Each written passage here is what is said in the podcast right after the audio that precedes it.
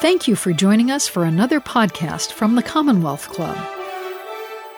Thanks very much to all of you for joining us and to the Commonwealth Club for hosting this conversation.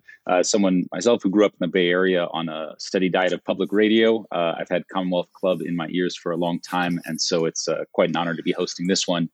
My name is Matt Sheehan, and I'm a fellow at the Carnegie Endowment for International Peace, where my fo- research focuses on China's technology ecosystem, in particular artificial intelligence. Um, before that, I lived and worked in China for about five years, including as a foreign correspondent.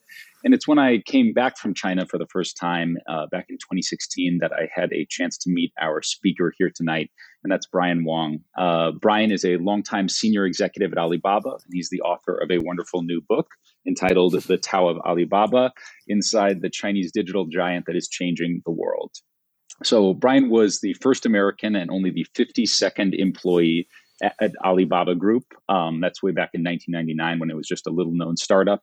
And over the course of his sort of 16 year tenure at the company, he held a lot of positions and took on a lot of major projects, most, mostly in the international initiatives, including acting as a special assistant to the Alibaba founder, Jack Ma. Um, that work took him all over Asia, India, Europe, the United States where he helped expand Alibaba's business and build uh, stuff like the Alibaba Global Initiatives and the Alibaba Global Leadership Academy. Brian is also the founder and chairman of Radii, a digital media company that bridges and, and remixes Eastern and Western cultural trends in everything from hip hop to the history of paper lantern making in China.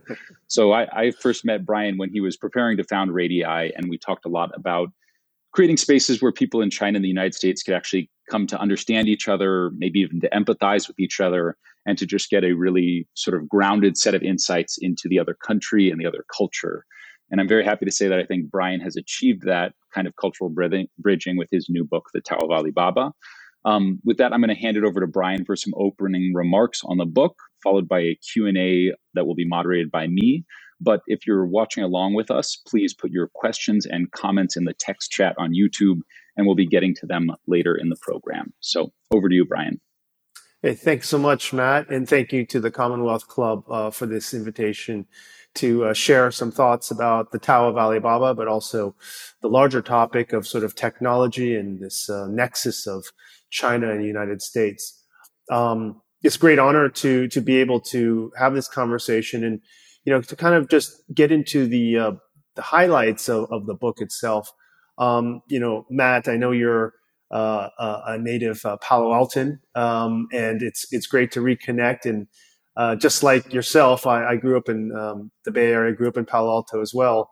I think both of our fathers are actually uh, professors, if I recall, um, and we both ended up in China. Um, so you know, the Tao of Alibaba is really an, an effort uh, on my part to, as you mentioned earlier, to try and bridge some understanding between uh, the East and West vis-a-vis this um, experience that I had, which lasted o- almost 20 years.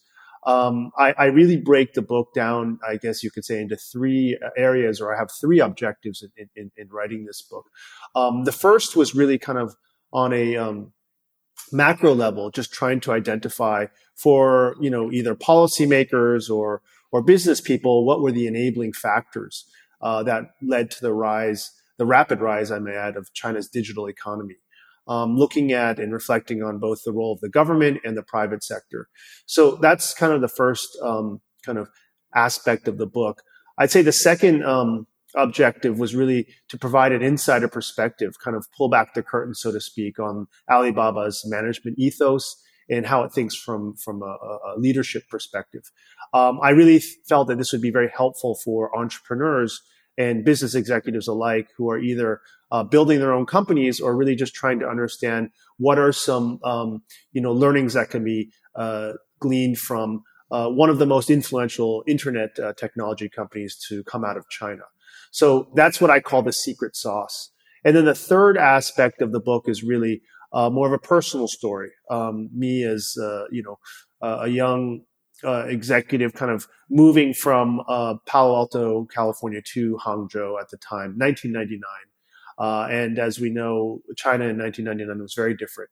Um, it had a per capita income of $800 per person, and I think they had about 8 million internet users uh, at the time. And so this um, journey or experience, so to speak, really taught me um, in many ways um, uh, kind of how technology can really impact society, particularly in emerging markets.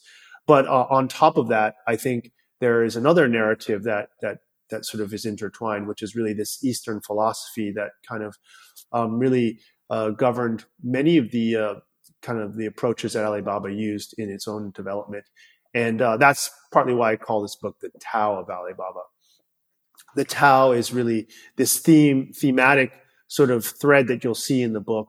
Um, and as we all know, Tao is kind of a Chinese philosophical uh, sort of, you know, um, set of beliefs that um, we kind of hear day in day out uh, the Tao of this, the Tao of that. But if I kind of simplify it and break it down, I, I, I talk about three aspects.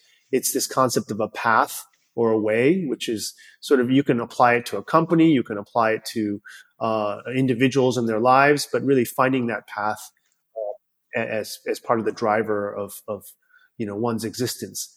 Uh, the second aspect is harmony. So how do, does an organization sort of fit into the larger sort of context of the universe in terms of the dynamics taking place? And then the third aspect of the Tao that I talk about is this concept of embracing contradictions. And this is probably the most complex. Um, I know you talk about it even in your own book, Matt, about this dialectic of East and West and uh, the the convergence of China and U.S. in terms of its culture and its its its people and and so this concept of embracing contradictions of this dialectic runs throughout the book in terms of the company's management principles, how leaders think, but also kind of how we see the world today in terms of this east and west sort of you can call it a, a convergence also a collision depend, depending on the, the point of view. So that in a nutshell is kind of the book. Um, uh, you know uh, and hopefully that that gives a brief overview of, of kind of you know what i talk about. Great. Thanks so much brian. Um, I kind of want to start very much at the beginning, even in the pre Alibaba days. You know, the heart of the book is about your experiences there and what you learned, but you did arrive in China initially as a master's student back in 1996, right. 97 went on to work as a market entry specialist in a, at a sort of boutique consultancy. But this is very much not the kind of American management consultant, you know, flying from one hotel boardroom to the next one. Uh, it's a much different world. You in the book, you you title that section "Indiana Jones in a Business Suit," and you you paint this nice picture of uh, sort of careening through industrial small towns in China. Quote being ferried on the back of a whining motorcycle, clinging to a brief, briefcase, my necktie flapping wildly in the breeze. Um, and I was wondering if you could just talk a little bit more about the, the China that you encountered back then, you know, the places you were visiting, the type of work you were doing, the projects you were doing, and how those experiences shaped how you viewed the country and, and how you work, viewed working in the private sector, working in business. Yeah. Well, that, that's that's a great question, uh, Matt. I that was 1997. Uh, I had just graduated from the Hopkins Center, which was in Nanjing, which was a the first educational joint venture between uh, U.S. and China universities, Johns Hopkins University and Nanjing University. And um, I, I moved to Hong Kong, where I was based, thinking that oh, everyone was talking about management consulting as you know a great job out of college or grad school. I had actually been on a, a track to uh, uh looking at public health. I thought I was going to go. Um, pursue a career in, in trying to help save lives. But clearly, I, I got a bit derailed. But I thought that management consulting might be a good way to learn what business was about. And um, it was really, as you mentioned, um, kind of the the wild west uh, at that time. Uh, I think it was a moment where multinationals were very fascinated with China as a market, but it was still very much one where they were trying to set up operations to do uh, manufacturing. China was very much um, still a, a, kind of export driven economy. In fact, it was still in its formative stages. So for me, um, in taking on the job, I spent very little time in Hong Kong and much more time, as you mentioned, on the back of motorcycles in Foshan or Shunde in southern China. I did projects uh, looking at the nylon uh, supply chain for a filament, nylon filament manufacturer, understanding the whole extrusion process, then the weaving and knitting process, and then the apparel building process. I flew from Taiwan to, you know, parts of China and, and, and other parts of Asia to understand that whole system. And for me, what it showed or re- reflected was that there was a change taking place uh, in Asia, where the West was setting up many of its businesses there, but to serve the larger global markets. But there was an information asymmetry. There was an asymmetry that was requiring young guys like me to literally go out there on the frontier and go door to door talking to factory manufacturers, trying to figure out how everything fit together. And then how did I find that information? I would literally go to trade shows and go booth to booth to talk to suppliers and manufacturers and try and piece this together. Um, and then provide a report to companies like DuPont or, you know, Danfoss. I, I did a big project around sewer pumps and understanding how these water pumps fit into these larger sort of uh, construction projects. But that information was not very um, transparent, so to speak. You had to kind of piece it together. And so for me, uh, it was an educational process. It was exciting. It was uh, anything but the standard boardroom management consulting experience. Um, but it was it was enthralling, it was thrilling, and I got to see on the front line how China was evolving thanks to um, investment, thanks to private sector. I mean, you know me, I came from a very liberal college. I always thought business was like a, you know, a bad word. It was like where all the greedy people go to make money and, and extract, uh, you know, uh, resources and exploit, you know, labor. But I also saw, uh, ironically, how society was changing and how, um, for the better, the infrastructure that was being built, the jobs that were being created. And um, so that was the start of kind of my China, uh, you know, adventure or career, so to speak. Yeah, I mean, those uh, many of my most treasured memories from China take place, you know, at the end of a journey on the back of a motorcycle too. So that, that part got me all nostalgic. Um, so moving from there, you know, uh, 1997 Asian financial crisis hits, starting in Thailand, I believe, and spreading yeah. out the region, and really, yeah, it affects a lot of the the jobs and the people that you were working with. So you end up back in California. You do yeah. a little bit work in the public sector for for Mayor Willie Brown. That's right. And then you have an opportunity that comes up um, where you meet Jack Ma. And uh, Jack Ma is obviously a very central character in the book because he's a central character in the story of Alibaba, just a totally and utterly unique person. Um, I was wondering if you could describe that first meeting with Jack, your first impressions of him, and then how that led into your your first role at Alibaba. Sure. So, uh, you know, I was actually, as you mentioned, working in, in, in, San Francisco at the time. I was the special assistant to Mayor Willie Brown uh, as his s- special liaison to various districts, including the Richmond, uh, I think Pac Heights, and Chinatown. So it was a strange combination to try and represent, um, you know, the city government. But uh, growing up in Palo Alto and coming just coming back from China, I guess I had the ability to kind of cover different parts of the city. Um, and, but I was always interested in what was happening uh, with regard to technology, just because growing up in, in the Bay Area, that was all around you, and you sort of understood that was just part of everyday life. And um, what I was very curious about was how technology was going to affect or impact the uh, emerging markets. And so appreciating the value and impact of technology from a Silicon Valley standpoint, but looking um, towards these emerging markets um, really kind of kept my my my well, it, it, maintained a curiosity in terms of what was happening abroad. And when Jack came to San Francisco, um, he was introduced through um, a mutual friend, actually uh, Joseph Tsai, who was the um, vice chair now of Alibaba. Uh, Joe was taking him to Silicon Valley to to do fundraising. And I think he met with 30, uh, 30 VCs at the time. Um, and he didn't raise a single dollar on that trip.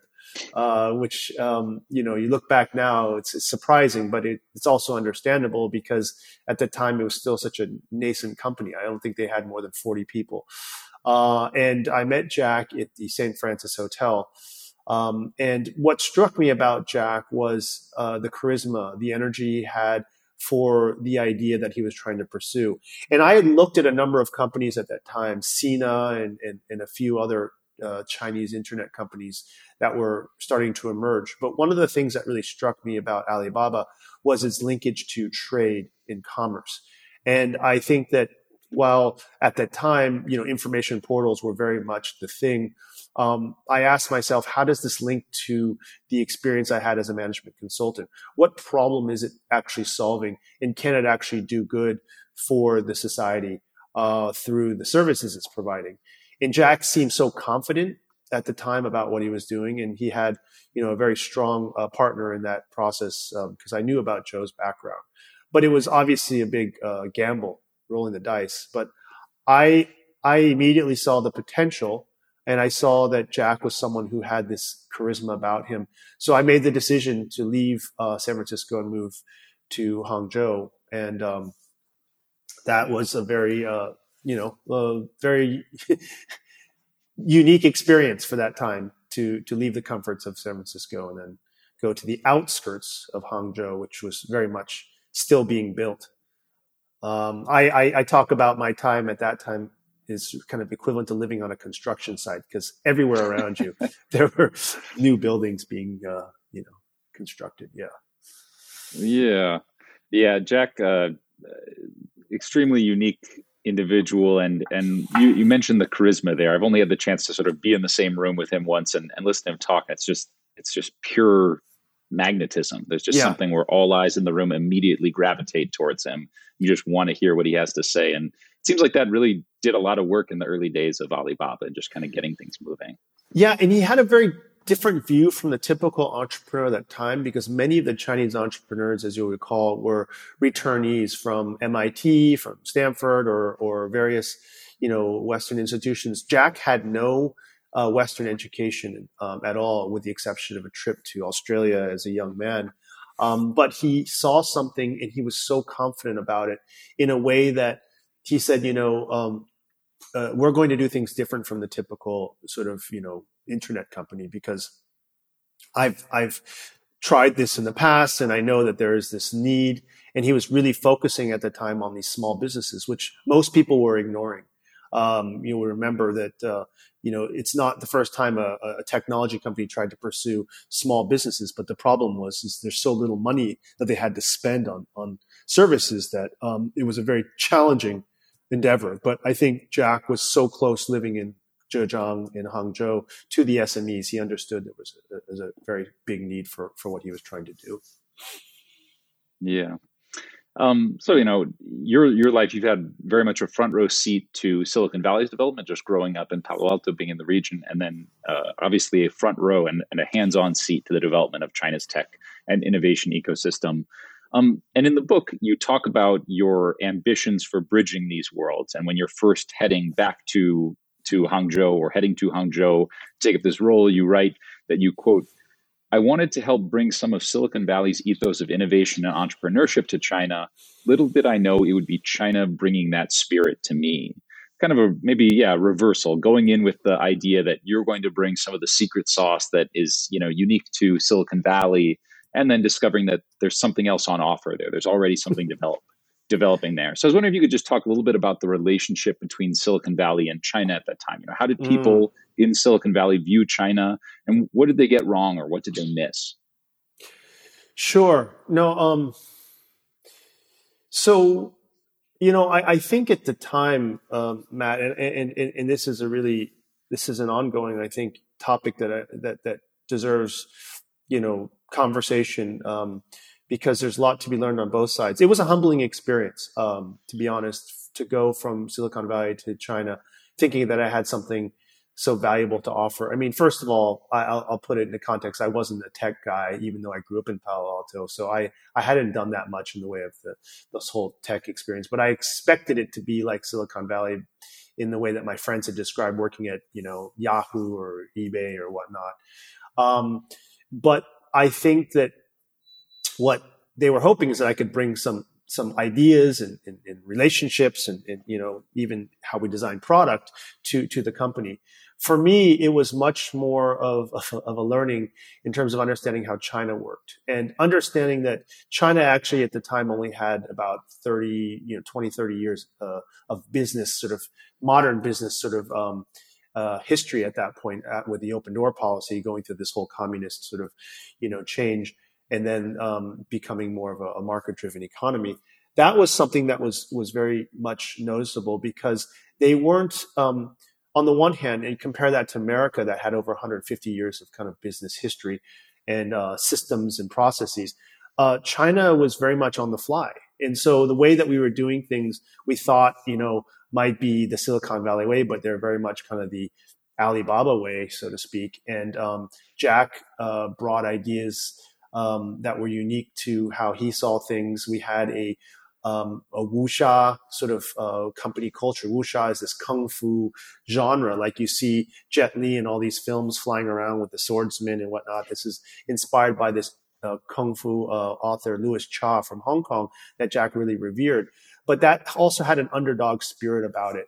Uh, that uh, you know it, it, sort of inspired people to kind of fight the battle to use technology to help small businesses and so there were all these different aspects of kind of Chinese uh, cultural kind of norms that were integrated into this um, Alibaba experience, and that was that was something that that was eye opening for me and, and, kind of a learning experience. But also how the technology was applied, I think, was also very interesting. Um, Jack was not a technologist. You know, we talk about his first speech at Harvard Business School. He said Alibaba succeeded because it had no technology, no money, and no business plan. And to me, that sounded absurd. And I said, how are we possibly going to succeed? But what you realize is that Jack was focused on how to use technology to solve these um, problems that he saw around him with regard to Chinese, you know, businesses, small businesses, and society as a whole. And um, so, if you ask me sort of how that then applied to Silicon Valley, I think that it was refreshing in a way. Um, it was a fresh look at how to use this technology revolution to address issues, to create value. And um, it was inspired by Silicon Valley from the onset. Jack uh, always talks about how his first time in Silicon Valley, he he he observed, you know, kind of how things were so vibrant and lively, and the people that he met, and that was a great um, sort of role model for him in terms of how he approached his work. But then, in a way, Alibaba and, and Jack and, and the, team became their own in, in terms of how they approach these things. And I think that one thing that often happens, Silicon Valley is so good at the tech, they develop tech for the sake of tech and sometimes forget the bigger picture. And I always comment that it took me, uh, it, took me leaving Silicon Valley to really appreciate Silicon Valley, which is sort of an irony, but going to a place like China, an emerging market that started with very little, and then created something of such high impact makes you realize just how much Silicon Valley has to offer the rest of the world. But what they have to do is kind of get out of the Silicon Valley bubble and realize that, okay, we're using world class solutions to solve first world problems. What if we use these world class solutions to solve, you know, uh, you know, the, the, developing world's problems? That impact can become even greater. Uh, and so um, that's a long way of answering your question, uh, Matt. But just to say that the learnings work both ways and the time spent at Alibaba was extremely educational. And I, I think that mm. that's also part of the, effort, the, the reason or the motivation in writing this book is to kind of show uh, these aspects of, of what Alibaba was able to do with very basic technology at the start. In there, you, you reference that quote from Jack Ma about uh, you know the, the, ingredients to success were uh, no business plan, no money, and no something else that no it sounds like you need to start yeah. a business. No technology, no technology, no business plan. And I think it, it gets at one aspect of the Tao of Alibaba as you lay it out. You know, you kind of gave us a lot of the principles there in the opening, but I wanted to zoom in on one of them that I think yeah. kind of is woven throughout the book in many places, which is improvisation. Okay. It's just the ability to sort of pivot, the ability to work on the fly. You describe especially in those early days, things feel very chaotic. They feel very, um, yeah, unplanned. They feel very yeah. improvisatory. You might spend three weeks crashing on a project that at the very last minute they just decide to shelve it and yeah. replace it with a totally different product. Yeah. Um, I was wondering if you could, you know, talk about the role that improvisation played in Alibaba's growth at the beginning, and then also how do you think that sort of changed or didn't change over time? How do you how do you maintain some of that the good parts of that culture as you scale up from a forty person company to one of the biggest companies in the world? Yeah, I'll, admit the improvisation is something that um, was quite um, you could say it was frustrating in the early days. There's a lot of uh, trial and error, and sometimes you wonder, do we even know what we're doing? And you know, Jack says uh, Alibaba starting Alibaba was like a blind man riding on the back of a blind tiger. Like the, the kind of um, experiences, you know, you couldn't plan things out, and it was it was very much uh, chaotic. But um, that was also a sign of the times. You know, China was the fastest growing economy at the time, and the internet was the fastest growing industry at the time, and you're kind of at the eye of the storm. But I think that one of the key things that really allowed us uh, or Alibaba to succeed in spite of all that was this strong kind of uh, focus on, on a mission and a vision. And, and Jack would talk about that incessantly and to the point of ad nauseum. But it, it was, you realize the reason he did it, was, it was so important uh, for the company and its existence.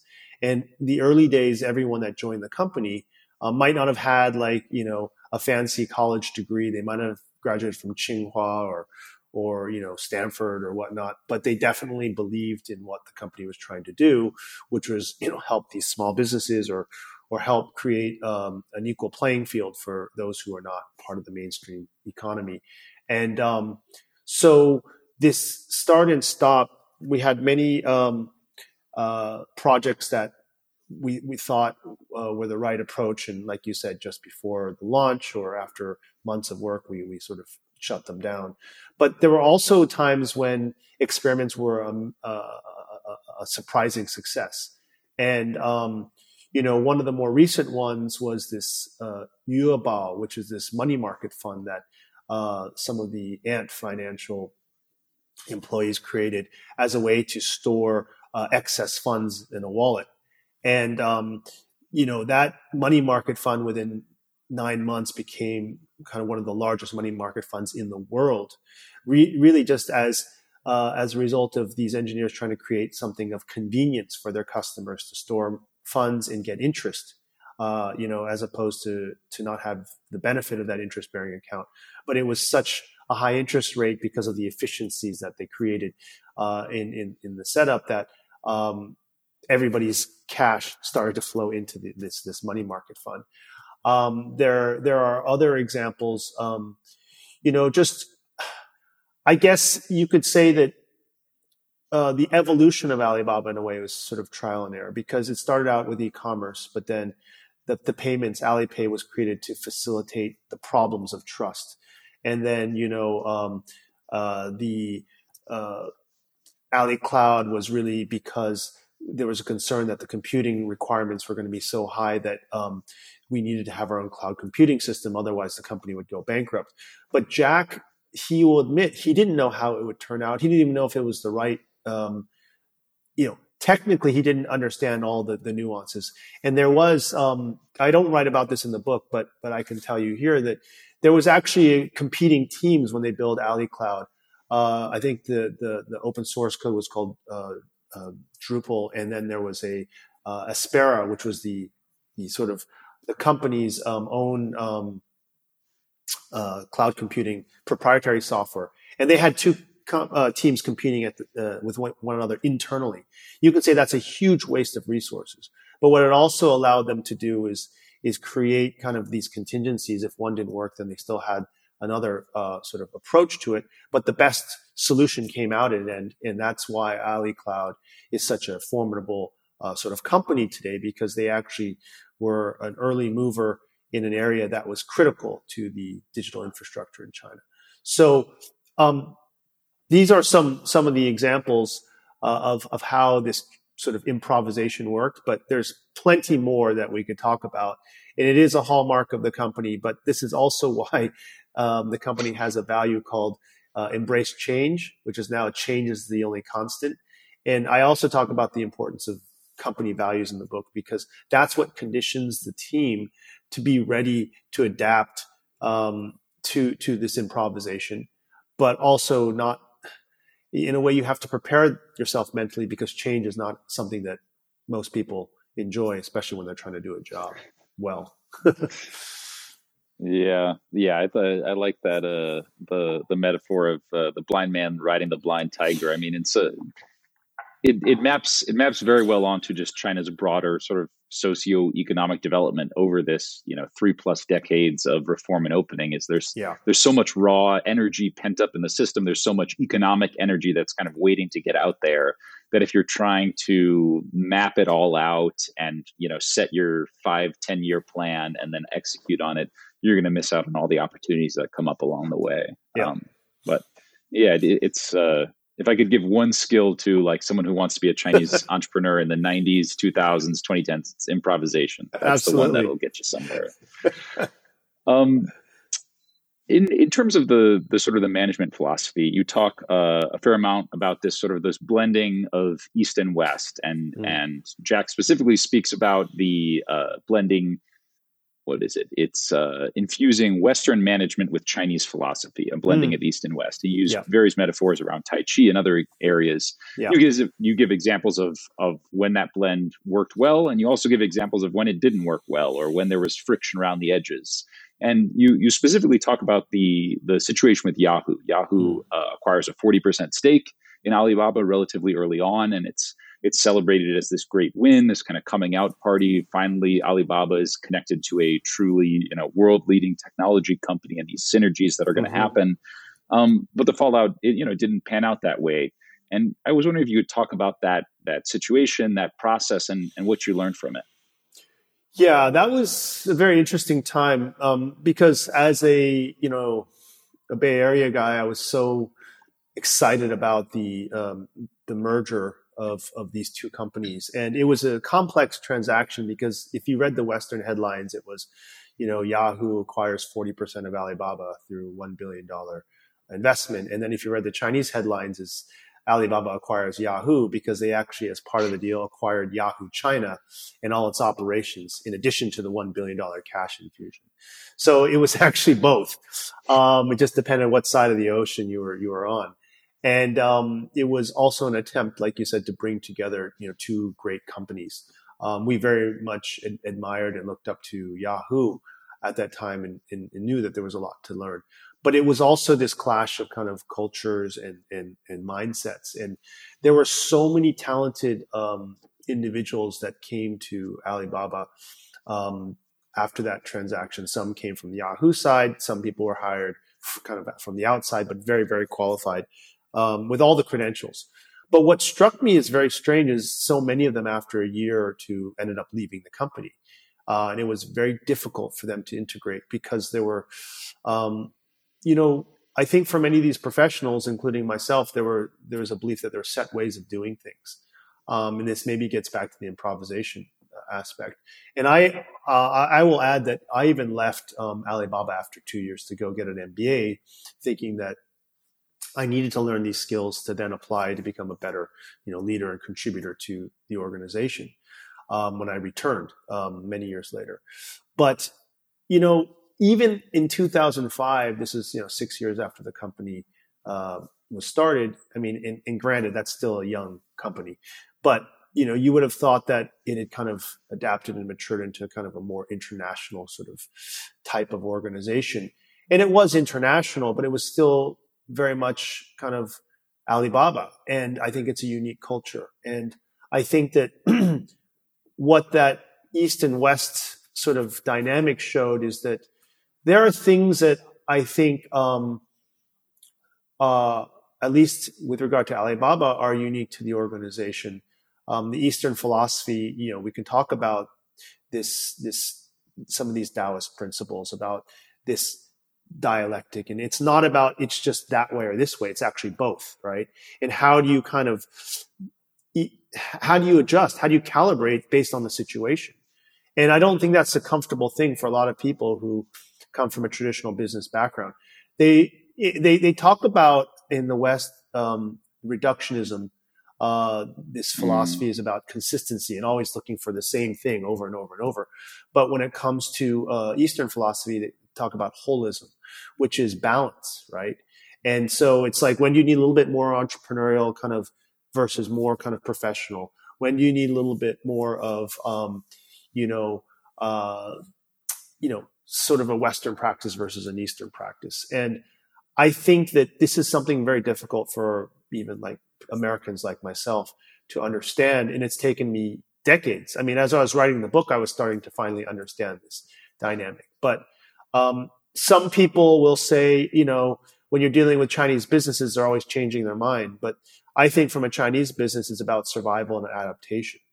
Um, so I think that gets to some of the elements that were at play.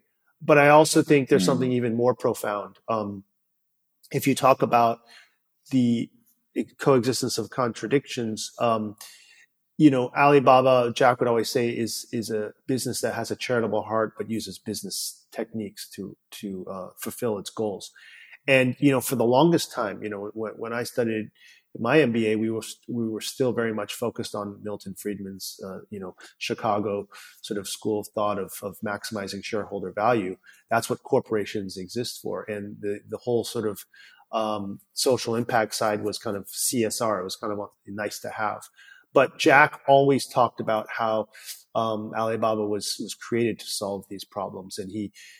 In 2007, our first time that we went public in, in the Hong Kong Stock Exchange, he made a speech where he said, you know, uh, customer first, employee second, shareholder third. Um, and the analysts and the uh, investment bankers were, were, like, this is crazy. Like, of course, it's the other way around. And um, I think that what Jack has proven, and I talk about this in, in my book as well, is that business can actually be used for good. It can be highly profitable, but highly effective in um, affecting positive change within societies. Um, and to me, that was also this. I don't know if you call it East West, but it's very much Alibaba and kind of my traditional business thinking. How those two uh, uh, disparities kind of came uh, to resolution. And um, so I think that many of these things were new for many of us who were at the company. And uh, I think it came more to a head when you had the uh, the Yahoo deal. Yeah. yeah, yeah. There's there's so many parts of that that that sort of resonate with things I've seen or experienced over there. I think, especially in the the class of clash of cultures of merging a the sort of the the beachhead of a foreign company in China with a homegrown Chinese startup, and that yeah. usually the people who rise to the top of a sort of a foreign beachhead are people who are essentially you know high achievers. They they know what to do. They best grades, yes. top of their class, yes. hired into the best jobs, best jobs, best jobs, and they can they can manage they can manage you know they can manage things yeah but someone like jack that's not his model at all he's fundamentally like a, a fighter you know, yeah. scrappy, wise, but very nimble and, and, an underdog. And when you try to merge people who are used to essentially sort of carrying out orders and managing versus somebody who's used to fighting for everything, it's just a oh, for it's sure. not usually going to be a fair fight. Matt, you know, um, Jack used to say the best way to identify your leaders in a company is throw them in the battlefield and see who comes back alive, then you know they are your your, your top leaders. you know, there's nowhere more stark than, yeah. than that. Um, and, and you're right. It was sort of that street smart um, kind of scrappiness that actually is what the company needed at that stage. Um, and uh, those who had gone through experiences, those who had, you know, rather than just do the, you know, what what you're told or do what you're supposed to do based on kind of the, the standard practice. It's about encountering situations like you've never had before and figuring out how to deal with it. Um, so, so you're absolutely right. And look, I will say that in today's Alibaba, uh, things may have evolved. Like there's still, you asked me this actually in the question, I should answer it. Um, you know, how do you keep a company uh, constantly nimble and, and, innovative when it reaches a size that it is now, almost 250,000 employees? And I would say that to some extent, there are those who are more professional because the company's evolved and those businesses are more mature. So you're going to want the kinds of people that we had coming in from Yahoo back in 2005 because they are there to make sure that things are run properly and um, you know following you know all the different standard practices that are required to to keep a company going of that size. But then at the same time, there is a need to innovate, and I would say that Alibaba has done that in, in many different stages of its time by using um, unique management or organizational structures where they'll break up, literally break up these large kind of silos into small, um, nimble business units, and then manage through a council versus like one to one, and they have like you know maybe the ceo and then they'll have like a group of people who are in charge of different areas but then they also have the business heads that report into them in this council mm-hmm. sometimes even at some point they rotate them right in terms of who takes on the leadership of that council and so there there are very innovative ways that that alibaba has been able to keep the entrepreneurial spirit alive but I also think part of it too is relates to the, the culture that they instill through the values, which remains an important part of the organization. I'm going to kind of move us along the timeline a bit here yeah. to get us uh, a little bit more into closer to the present day, and then going to go to audience questions after okay. this one. But as, as sort of one final question for you to get into some of the the international work that you did later on in the company, um, you talk about in 2012, 13, you spent a couple years away from the company as a, a CEO of another company in Hong Kong, kind of doing your own thing. And when that when that business ends up getting sold, you sort of start going back and talking to mentors, including Jack, looking for a little bit of direction. Mm-hmm. And you have an interesting story about the advice he gave you, where that sort of took you, and how that eventually led you back towards towards Alibaba for some international adventures. So when you went back to Jack after that, and he, what advice did he give you, and, and where did that take you? Well, normally when you go to see a mentor and you ask for advice, you expect him or her to say, "Well, you know, you're interested in this and that field, you should talk to so and so, and maybe they can give you a job. Like that, that's the pretty much the more straightforward way of mentoring someone or giving the advice. When I went to see Jack, I was like, you know, I'm not feeling like what I'm doing has the meaning and the, the purpose that I once uh, believed in. What uh, what is your advice? He said, go to the poorest part of China, find a rural area, and just stay there, and uh, make sure you're uncomfortable and he said, if you're comfortable there, then move and go somewhere even worse uh, and, and stay there. And it, once you feel very uncomfortable, stay longer. and I said, okay. And then what? And he said, then come back and talk to me. And I, I couldn't understand what on earth he was trying to get at, but I, I actually did it. I actually went to Guizhou, um, and I think there's probably worse places to visit in China, but it was the poorest, one of the poorest provinces in the country. But it's beautiful because it has lush green mountains and just not a lot of uh, industry that's there for, for wealth creation. And and I went into villages and lived in places that you can't get to by car, uh, and stayed for for you know like a week or so. And one of the things that impressed me um, on my tour there was these villages how empty they were. And um, these were ho- what they now call hollow villages, where you had these young infants and elderly people taking care of the infants.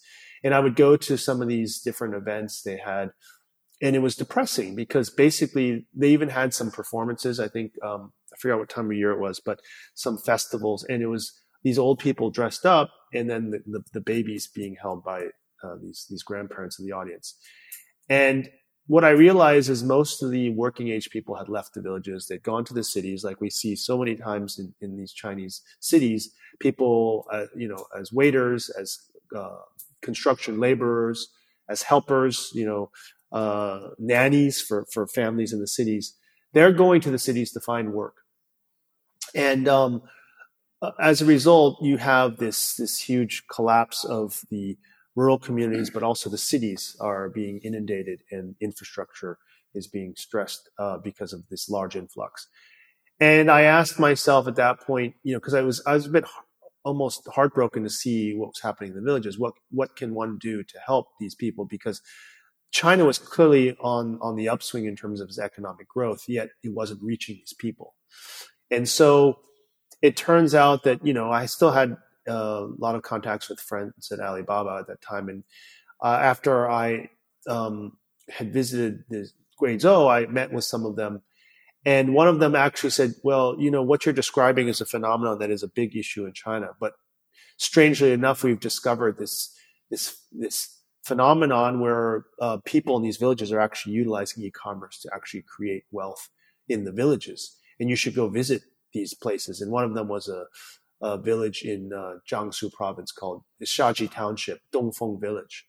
And this, this young man named Sun Han was um, uh, this example of someone who had brought e-commerce to his village in li- what was literally in the past a garbage village. It was a village where they would actually deliver uh, or bring all the trash that was being imported from Japan and the United States and Europe, and they would um, actually uh, kind of separate it out uh, for recycling purposes. Uh, Sun would say how the village used to smell like burning plastic, and the, even the the creeks alongside where he'd walk were black because of the pollution. He essentially uh, brought back an idea to do DIY furniture in his village after spending some time in the city, going to school, and then dropping out and trying other businesses. He discovered that the internet uh, and e-commerce was was actually a viable approach, and he was able to create a cluster of small businesses in his village, facilitated by uh, Taobao, um, to create a DIY furniture cluster, which today now employs probably half of the township and it's hundreds of millions of dollars in, in revenue. It's probably one of the biggest clusters for manufacturing of DIY furniture. And so when I learned about this, it was still kind of growing. It wasn't what it is today, but that got me very excited. And that's when I returned to see Jack and I told him how, you know, this is something that I can really be passionate about. It turns out that Jack also was about to start his IPO uh, process for 2014. And so he needed someone to help him in that regard.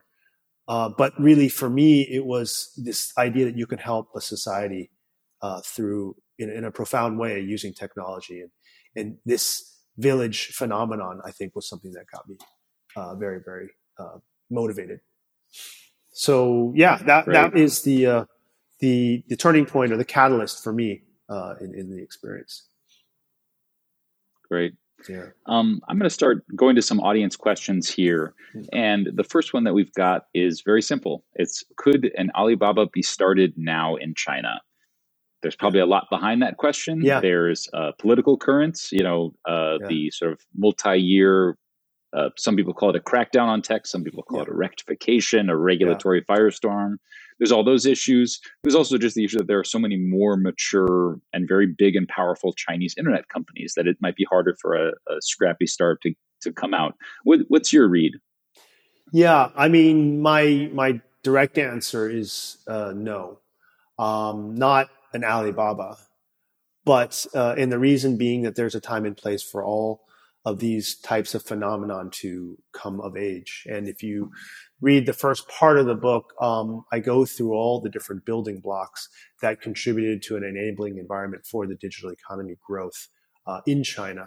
And there was absolutely the right conditions at that time, uh, whether it's you know the stage in economic development of China itself or the government policies that kind of led to this late touch approach of technology, um, and and many other things. Um, it's not to say that uh, you know, th- there there isn't room for a phenomenon of other types of companies to emerge um, that could have an equal impact. Um, but they're going to be in different industries. You know, internet had its the internet as we know it kind of had its moment, but you know, everybody is talking about Web three as the next iteration, right? Is that going to happen in China or is that going to happen somewhere else? Is a big question. But I think if you look at um, digital economy as it relates to commerce and how it facilitates things. There is definitely room in other countries, uh, particularly in the regions like Africa. I think that if you look at Southeast Asia, what's happened there, and Matt, you studied this as well, countries like Indonesia um, and India uh, have had you know similar uh, evolutions, but at a much faster rate. They've been inspired by Silicon Valley, but they've also been inspired by China in the models that have emerged so the question would really be where are the enabling environments today and where is that opportunity to replicate something like Alibaba, which I think is what gets me excited uh, even today in looking at the other emerging markets because we're fortunate to have a blueprint for what happened in a country that had very little. And there are many countries in places like Africa that have very little but have great need. And this is part of what I spent my time at the last few years while at Alibaba doing is trying to share these lessons um, with African and Southeast Asian and Latin American entrepreneurs to say, what can you learn from what Alibaba did? Because for someone to say this is impossible is um, is is completely misleading. Because Jack uh, was an English teacher. Uh, he was in a country, as I mentioned, that had a very low per capita income, very little in the way of internet users. Yet he was able to create something as impactful as, as uh, Alibaba. So, how do you create the right conditions for that in other countries? And this is entrepreneurs play a role, but also governments. Um, part of what I was hoping in this book is that governments would also, some people would read these um, the, the, the different uh, aspects that I talk about in this book and think about how government policy can actually better facilitate entrepreneurial success in whatever country they're in. So it's a public private sort of partnership that's required, but entrepreneurs play a, a mm-hmm. critical role in building this uh, ecosystem. Just one follow on in terms of sort of uh, you know preaching this gospel of Alibaba and how it how it made its way in these places. How would you describe the kind of the receptivity or the interest? I think sometimes in the U.S. there's still even a little bit of resistance to the idea of learning from China in any yes. sort of meaningful way. How how would you describe the the reception in these places? I in, in, these places being the emerging markets or in the U.S. Emerging markets, yeah, yeah. emerging markets, yeah.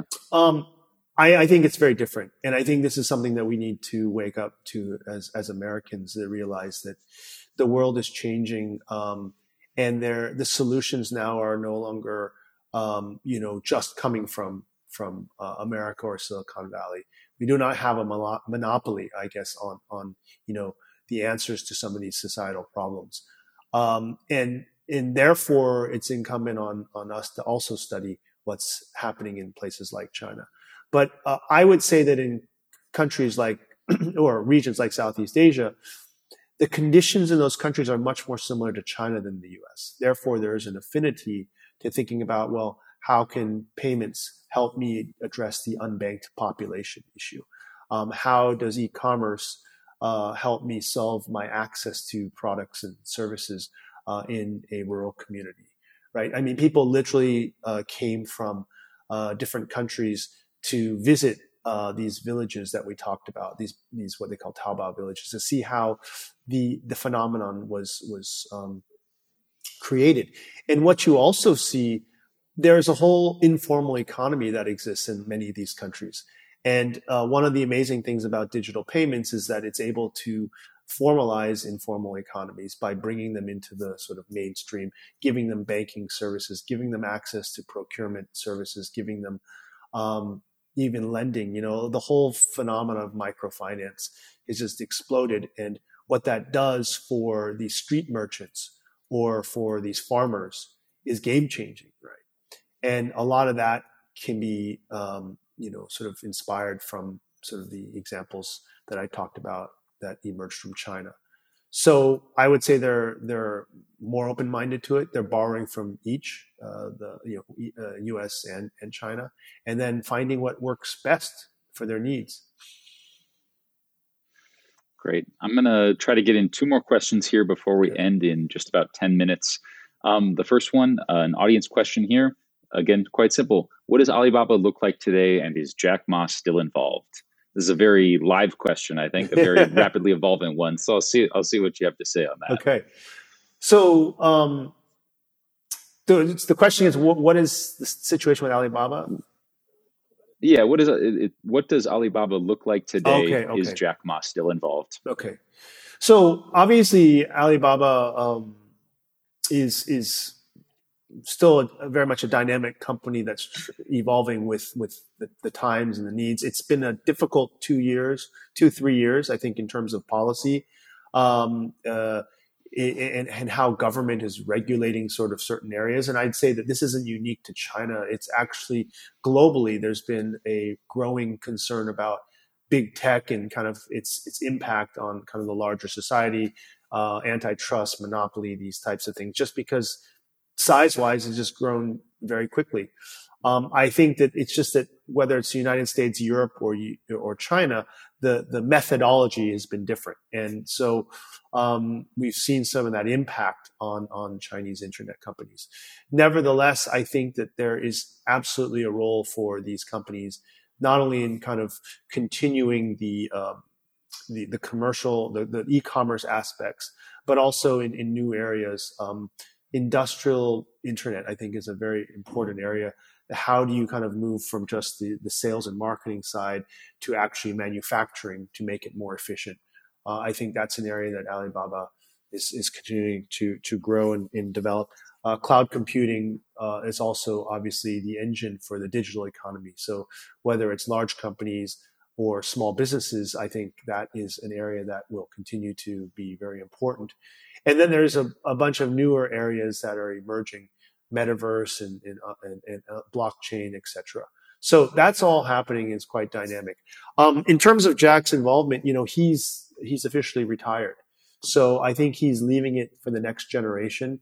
Um, and you know, he's I think uh, very much uh, interested and curious about um, uh, new things. Um, there's been talk about agritech is something he's looking at, but also philanthropy. You know, he's using a lot of his past experience to enable entrepreneurs uh, in other parts of the world, also helping the rural communities in education in China. I think he's got plenty on his plate, um, and hopefully, you know, we'll be seeing some of that come to fruition um, as we move forward. All right. I think yeah. we've got just time for maybe one more question here, which is uh, another straightforward one. What is the number one lesson that other companies can or should learn from Alibaba's culture? I know you've got decades of experience, tons of lessons. You're being asked to boil it down. So, yeah. you know, even it doesn't have to be the number one, but a top lesson that that you felt that you learned over time there from Alibaba's culture that you think can be applied more broadly hopefully this isn't controversial, but I truly believe that um, what makes Alibaba so unique is its ability to link work in with your life. And Jack would say things like Alibaba is, uh, you know, Jack would say, yeah, uh, life is work and work is life. And we even have Alibaba has a value that says um, to work happily and live seriously. Uh, and what that means is it's very important to think about before anybody takes a job uh, what kind of life they want to live. What is the life of purpose, life of meaning, and then figure out um, how your work fits into that. And so there's a lot of complaint and criticism of things like 996, which is 9 a.m. to 9 p.m., six days a week. That was kind of something that uh, came up in the news because you know people were feeling overworked, and you know obviously this there is needs this is the just the common for for the audience. This is a common stock phrase in China that you work jiu liu nine nine six nine days a week or sorry six days a week nine a.m. to nine p.m. Exactly, and it became a like almost like a workforce a, a meme a workforce meme about overwork in yeah. in tech companies. Yeah, exactly. And by the way, it's not like Silicon Valley people don't grind it out. Like that's always been a hallmark of just startup life, right? But the question is like, should you make that a requirement of people's everyday sort of routine? And, and I don't think it should be. I, I talk about that in the book as well. But the point of all this is that if you find something that resonates with your greater life purpose and it's part of your day to day work, it's not going to be work. It's going to be something that you would love to do anyhow. And I think that um, you know, in the time that I worked at the company, it very much was instilled within uh, us that we're all there, and I think it was a powerful force, uh, a powerful force that allowed the company to be so successful in in spite of the odds that were against us.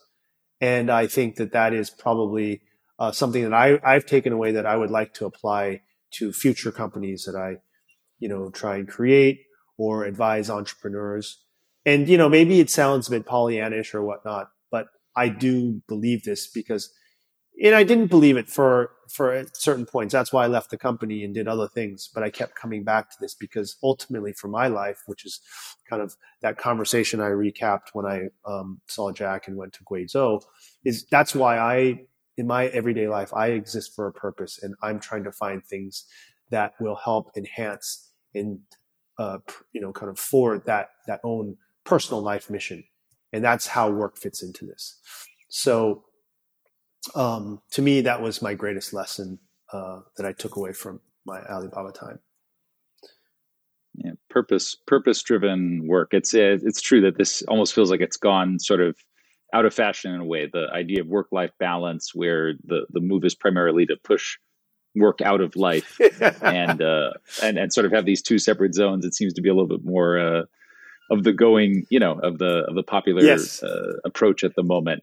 Absolutely. But um, yeah, that seems like a valuable lesson there. Yeah. I think we still do have a couple minutes left, okay. so I might just throw in one or two of my own okay. uh, questions here at the end. I guess um, maybe uh, if you could tell us a little bit more about what you're up to now. You know, you've spent yeah. you've been busy the last few years working sure. uh, on founding Radii, yeah. and then working on the book.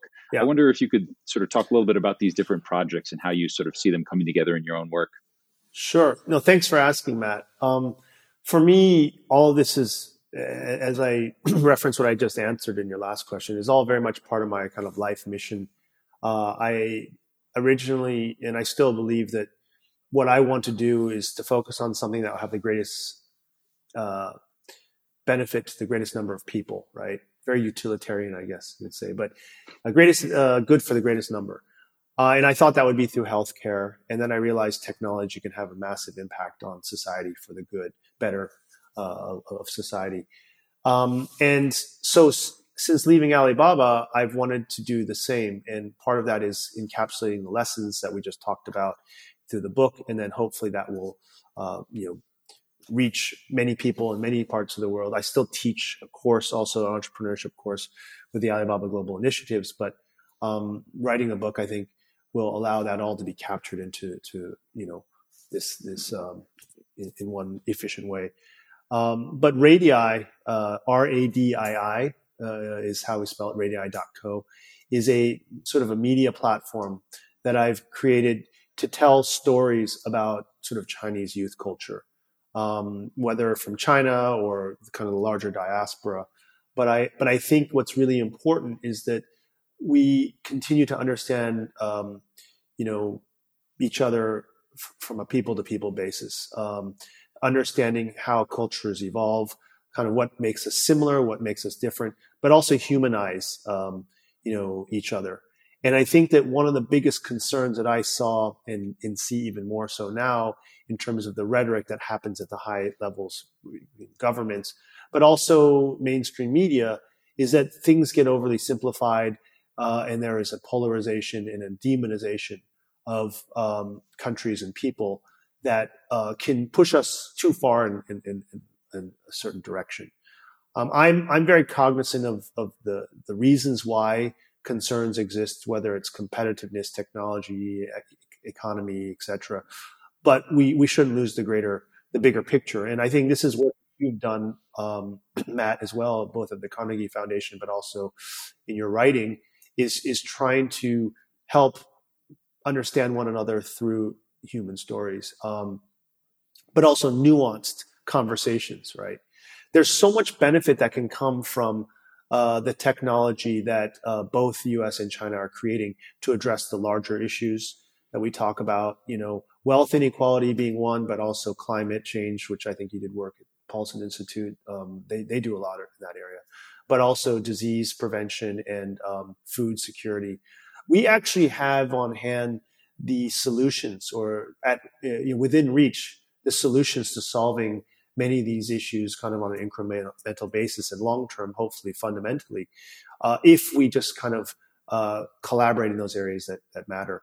And some of the greatest breakthroughs in terms of technology and research have come as a result of US China collaboration.